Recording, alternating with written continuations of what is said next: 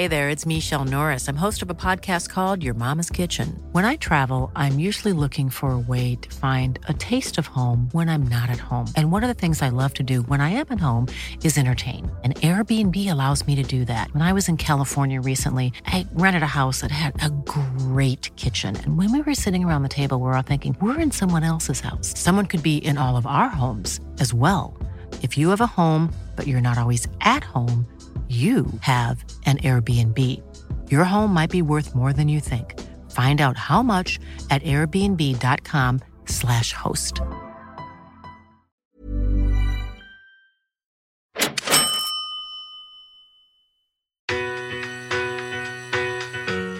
Putting into your self-managed super fund, the younger that you are doing this, the better you'll be.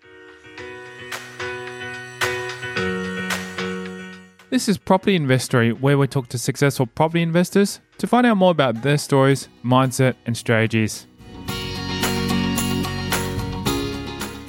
I'm Tyron Shum, and in this episode, we're speaking with successful buyer's agent and founder of buyer's agency Your Property, Your Wealth, Daniel Walsh. We are discussing self managed super funds and some of the advantages and some of the risks that come along with it, why you should be looking to start up one sooner rather than later, and much, much more.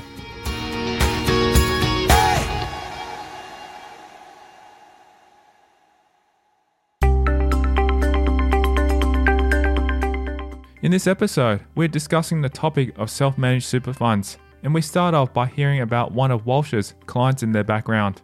I was working with um, Emily and Matthew for the last sort of 18 months or so. Um, now, they had already sort of had their own family home. Uh, they're in their late 20s. They've sort of established their careers. So we've got Matthew, who's a police officer. Um, Emily, she works in admin. Um, they have two children as well. So they've sort of built their family. Um, they've got their family home that they want to live in for the next, and they, you know, want to live in that for the next 20, 30 years. That's sort of their, their long-term family home. Uh, but they wanted to build wealth, and they wanted to do that inside, um, I guess, outside of super, and um, also inside of super as well. So I guess it was coming up with a strategy for their incomes, for their lifestyle, uh, to be able to build that property portfolio. Did they know that they wanted to um, start investing into property at that point in time, or and they had they formed their strategy, or did they come to you to sit down and work that strategy out? It was around 18 months ago that they they came to us. They already had their principal place of residence uh, in Sydney. Now that uh, property market that they were in at that point had some good capital growth. Um, they had quite a bit of equity in their house. Uh, they built the house themselves, and um, I guess at that point they they knew they had equity, they knew they wanted to invest, they had no idea on strategy, and they had no idea on where to invest. At the time of coming to us, obviously with Sydney market and where they lived, it was quite expensive. So they knew that they wouldn't be able to purchase something in Sydney. It was out of their price bracket, and also they were quite a nervous investor. So they, you know, they're just sort of jumping into this investment world, and they didn't really want to go out there and purchase a, you know, eight hundred thousand dollar to a million dollar house. They wanted to, I guess, be a little bit more conservative um, and build their portfolio with maybe three to five hundred thousand dollar uh, houses. So that's when they come to me to sort of say, you know what, we know we need to buy, say, maybe something interstate, um, and I have no idea where to even start with that. We find out about one of the specific issues that the client faced and how Walsh helped them through it. It was probably more so Emily when we first uh, had a chat. She was speaking with me and saying, you know, she wants a good-looking home. That was one of, one of her big things. Was she was she wanted to have a really nice looking home and she didn't want to have a bad tenant wreck that house. So I guess they were coming from an emotional side of things, looking at this, going, where we almost want to buy a second family home and we don't want uh, the tenant to have any wear and tear on that. We don't want the damage. We don't want them to ruin that house. So I guess what we had to do was sort of take a back seat with them and say, you know what, we need to be building this portfolio from a business side not an emotional side. This isn't your family home. You have your family home. Um, we need to understand that when we build the uh, portfolio, that it's not about what you want, but it's about what does the market want, and then looking at where is the best opportunity for you right now to get good capital growth and a good rental return um, for that market. And again, each market's different. A house in Sydney might be very different to a house in Brisbane or a house in Melbourne. They have different quirky sort of things and what people are looking for in those different markets. So again, what a lot of people do is they come to the, uh, I guess the they, they come to buying an investment property, and if it comes to interstate, they're looking at what they want. And that was when we had to really come back and say, I know that you know you want what you want, but we need to look at what the market wants. Walsh delves into the intriguing decision for his clients to jump into a self managed super fund so early on in the journey. We jumped into the first property in Brisbane. Um, and again, we, we went into a market for about, I think the first property we paid $339,000 for the property. Um, we had a, the idea of buying something with a higher rental return of, say, 6%. So we got uh, $400 per week for that property, so a 6% rental return. Um, and again, that the strategy behind the first property was to have a really good rental return.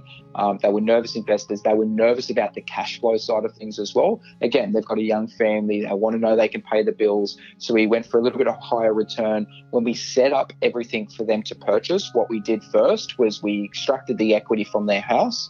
Um, they had $340,000 worth of equity that we could extract. The first thing we did was we kept $100,000 buffer. They were quite risk adverse. They wanted to know that if anything was to go wrong and someone lost a job, can they pay their bills and what's their survival rate basically? So we put $100,000 aside for them straight away and then we allocated the rest of the money for deposits for the first two properties. So we bought a good cash flow property for the first property. And again, the, the aim for that is to, I guess that's probably one of the, the properties that they would retire in because it is the higher cash flow property. And then from there, we sort of went to a property with about a 5% rental return.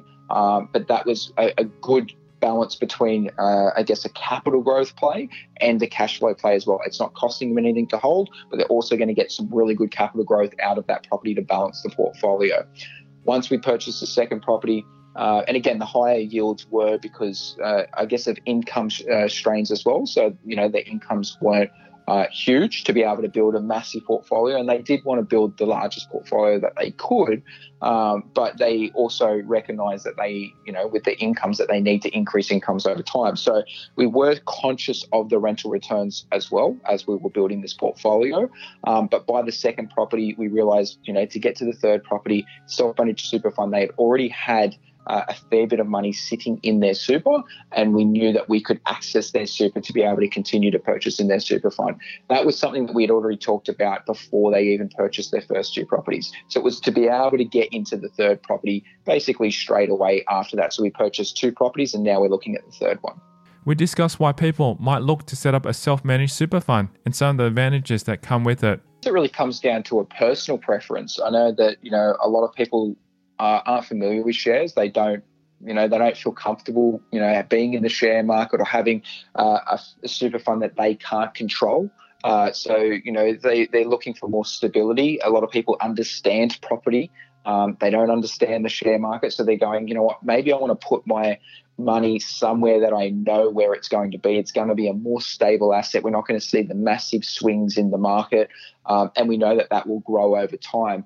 Now, one of the other big things is obviously when you're purchasing property is the leverage, being able to, you know, use $100,000 worth of super and go buy a four or five hundred thousand dollar property and then get a better capital return over that period of time, but also being able to pay down the mortgage because generally in, in your self-managed super fund, when you're buying in the super, uh, you you generally be forced to pay principal and interest. So they know that they, their money, as they're putting their money into the super, it's paying down the loan. So they're reducing their balance and that's compounding down, but they're also getting the benefit of the uh, capital growth, which is compounding up. And instead of just getting a return on, say, $150,000 of you know eight percent per year or six percent, ten percent per year, they can now go buy or control an asset worth four fifty to five hundred thousand dollars, and they're going to get say a six or seven or ten percent return over the next 20, 30 years on average on that asset. So they're going to get a much better return because of the leverage that they're using. Now, we delve into the other side and we find out about some of the risks that come with self managed super funds and what you might not be aware of. I think one of the big things is to understand and have a good team in place that has done this before. So, when you're purchasing, um, you need to understand as well where you're going to purchase, what you're going to purchase, um, and why. So one of the big things with um, with the self-managed super fund is they're going to assess the property that you purchase. So they may want you to put a 30% deposit down rather than a 20%. And that comes down to the area that you're purchasing and They may stipulate a higher deposit. So you might be able to check with your broker straight away before you even purchase. Okay, I'm looking to purchase around here. What's the requirements for deposit for that area?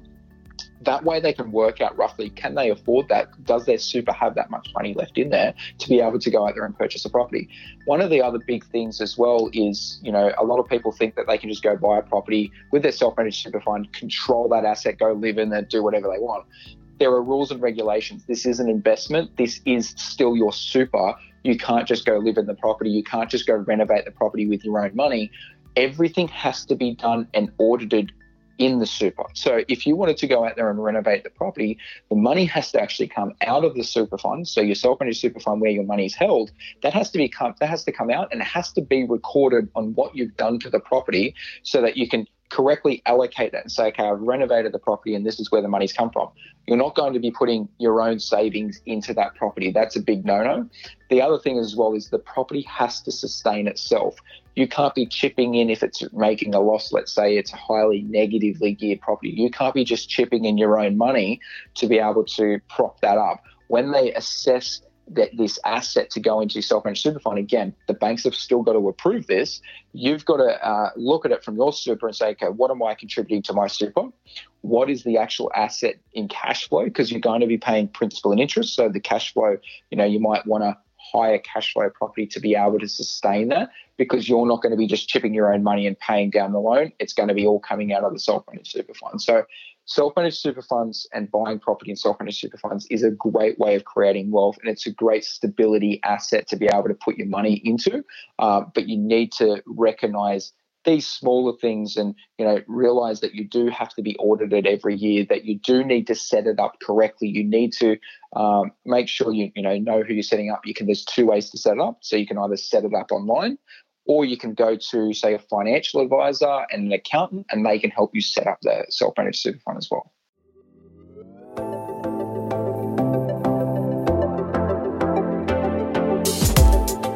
Coming up after the break, we'll delve into the first question you need to ask yourself before setting up a self-managed super fund. I mean, the first thing you've got to do is is work out is self-managed super fund for you, and that's getting the advice around that we learn about a very interesting strategy that a lot of business owners use.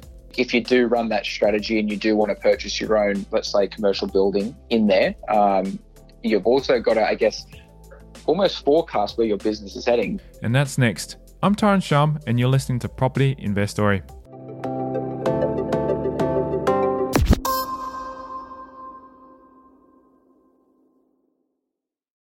Hey, are you enjoying the Q&A session with Daniel?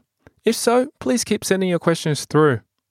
Also, I've asked Daniel Walsh to do something special for you, my listeners, just to say thank you for listening. When you sign up to get a copy of his ebook, 0 to $3.5 million in six years, five steps to high performance property investment, and quote, property investory, you'll get 50% off a strategy session with Daniel. He'll personally put together a property plan during this session, which is the first step to building a successful portfolio. To claim your special offer, simply visit yourpropertyyourwealth.com.au or text 0431 251 609 and quote Property Investory.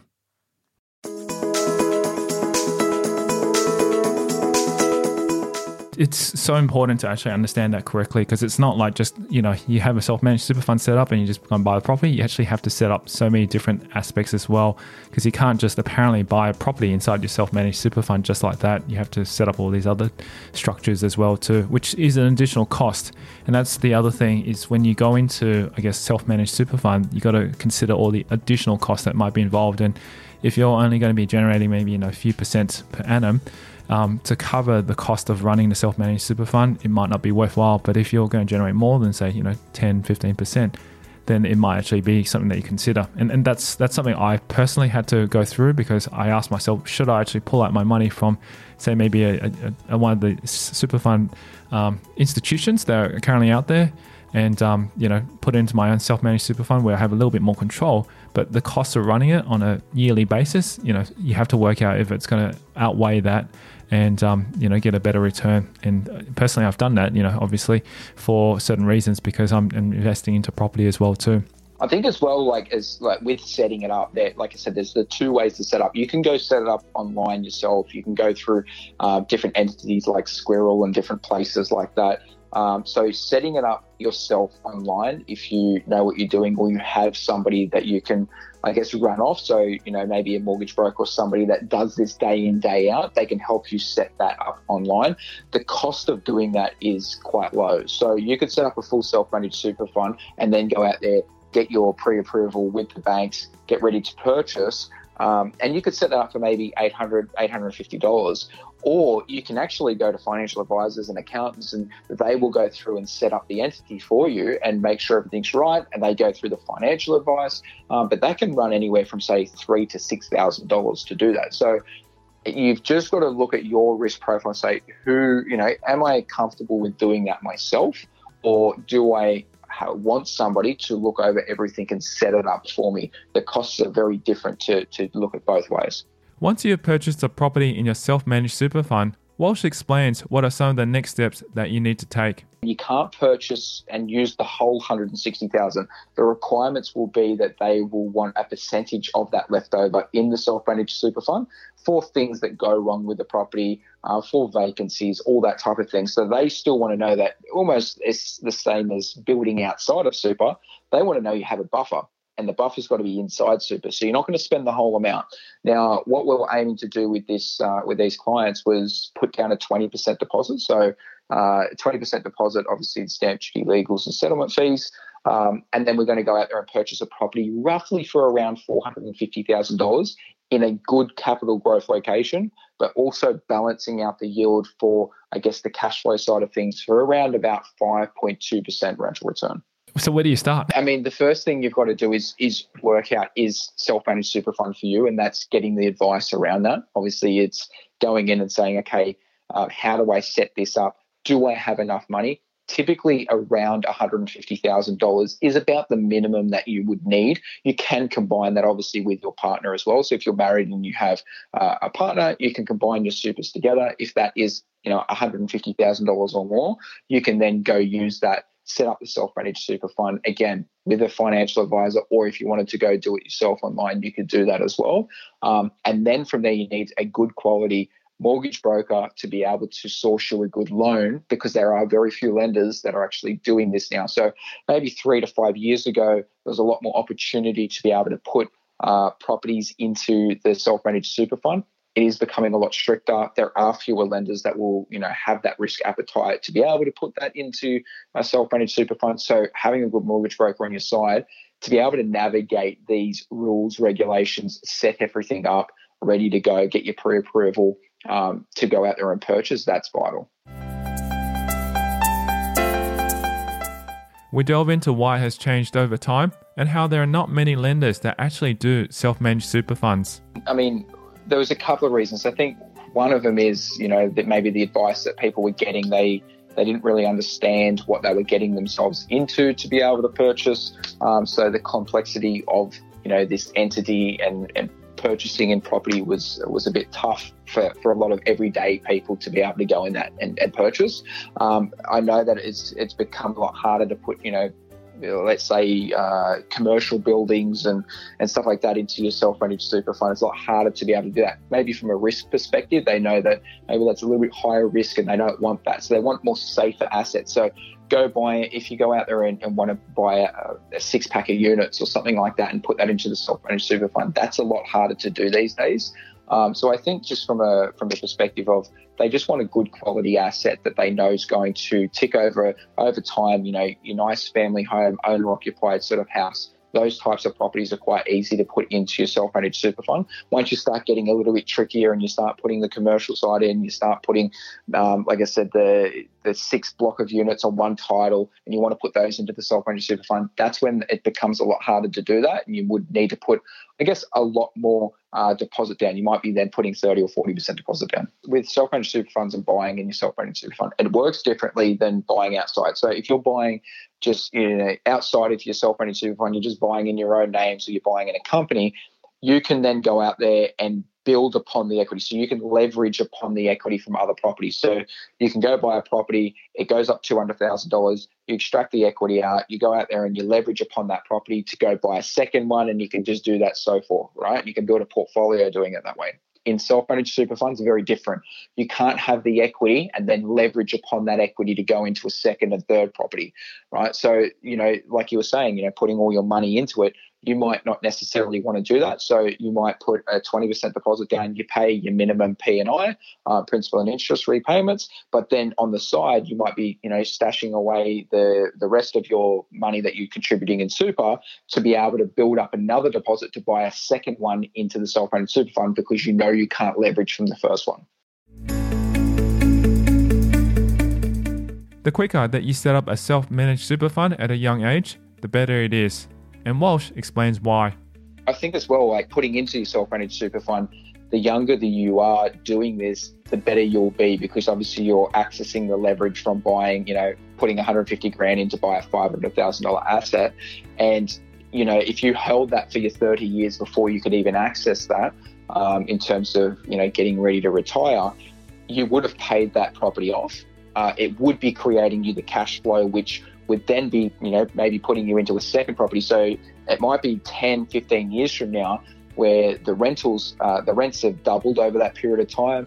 The property has doubled over that period of time. You've paid down a fair sum of that balance. Um, and now all of a sudden you're creating some good, I guess, positive cash flow at that point where you can be paying that down at a rate of knots. And you can, you know, instead of taking 30 years to pay that off, you might be paying that off in 15, 20 years. Um, but let's say that you get to the end of uh, your retirement, you're ready to retire, you'll own the asset, it'll create you cash flow.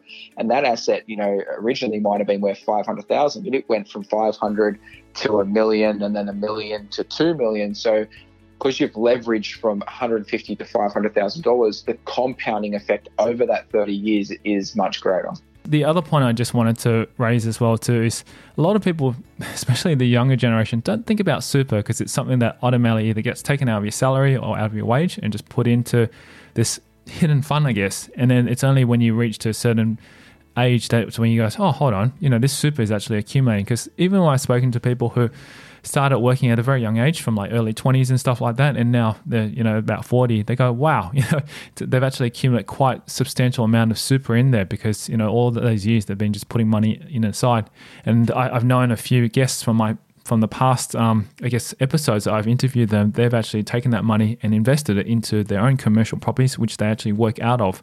So, actually, could be a potential um, benefit. If you're running a business and that you're looking for a space that you can actually pay your own self rents within, and um, yeah, I guess manage your own property there. Then putting it in a self managed super fund is actually a, a very smart option because it is you know legal to do that. So as I was saying, if you're running a business or you're running you know anything that you want to actually purchase a property for that business, um, you can actually put that in a self-managed super fund, and then you, as the business owner, would be paying rent to the self-managed super fund, and essentially you keep to keep all that within it is a good strategy to do that. I know a lot of you know business owners that do that. So I guess that they're not paying dead rent money to you know they're not paying rent to the commercial owner or the landlord. They're at least paying it to themselves, which is going into their super, which is you know going to help for when it comes to retirement. That they're going to own that asset um, at retirement rather than just paying rent and not really owning anything at the end of it. And I think if you do run that strategy and you do want to purchase your own, let's say, commercial building in there, um, you've also got to, I guess, almost forecast where your business is heading because you don't want to outgrow that space. You want to be able to stay in that for the long term so that you can continue with that same strategy of paying it down and instead of I guess two years from now going, Oh, I don't really need that commercial space or I need a bigger commercial space to be able to house my business. So I think, you know, when you look at that strategy, you've got to look at it from a long term perspective as well.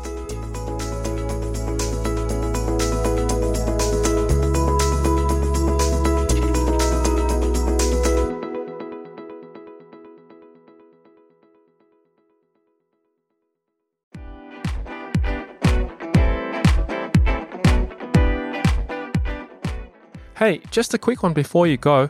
I've asked Daniel Walsh to do something special for you, just to say thank you for listening.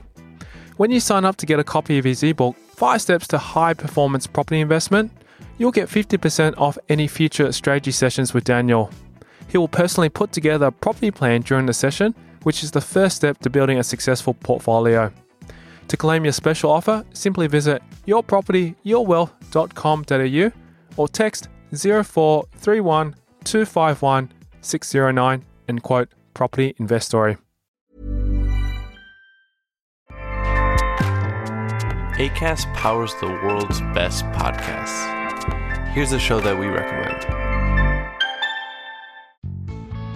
Hey, I'm Guy Raz, and on my show, Wisdom from the Top, I talk with CEOs and business leaders about the toughest challenges of their careers.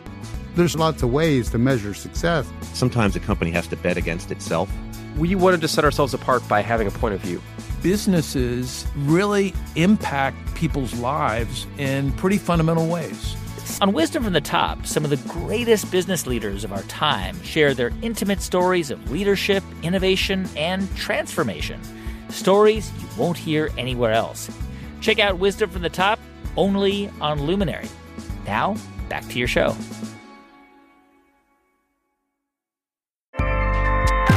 ACAST helps creators launch, grow, and monetize their podcasts everywhere. ACAST.com.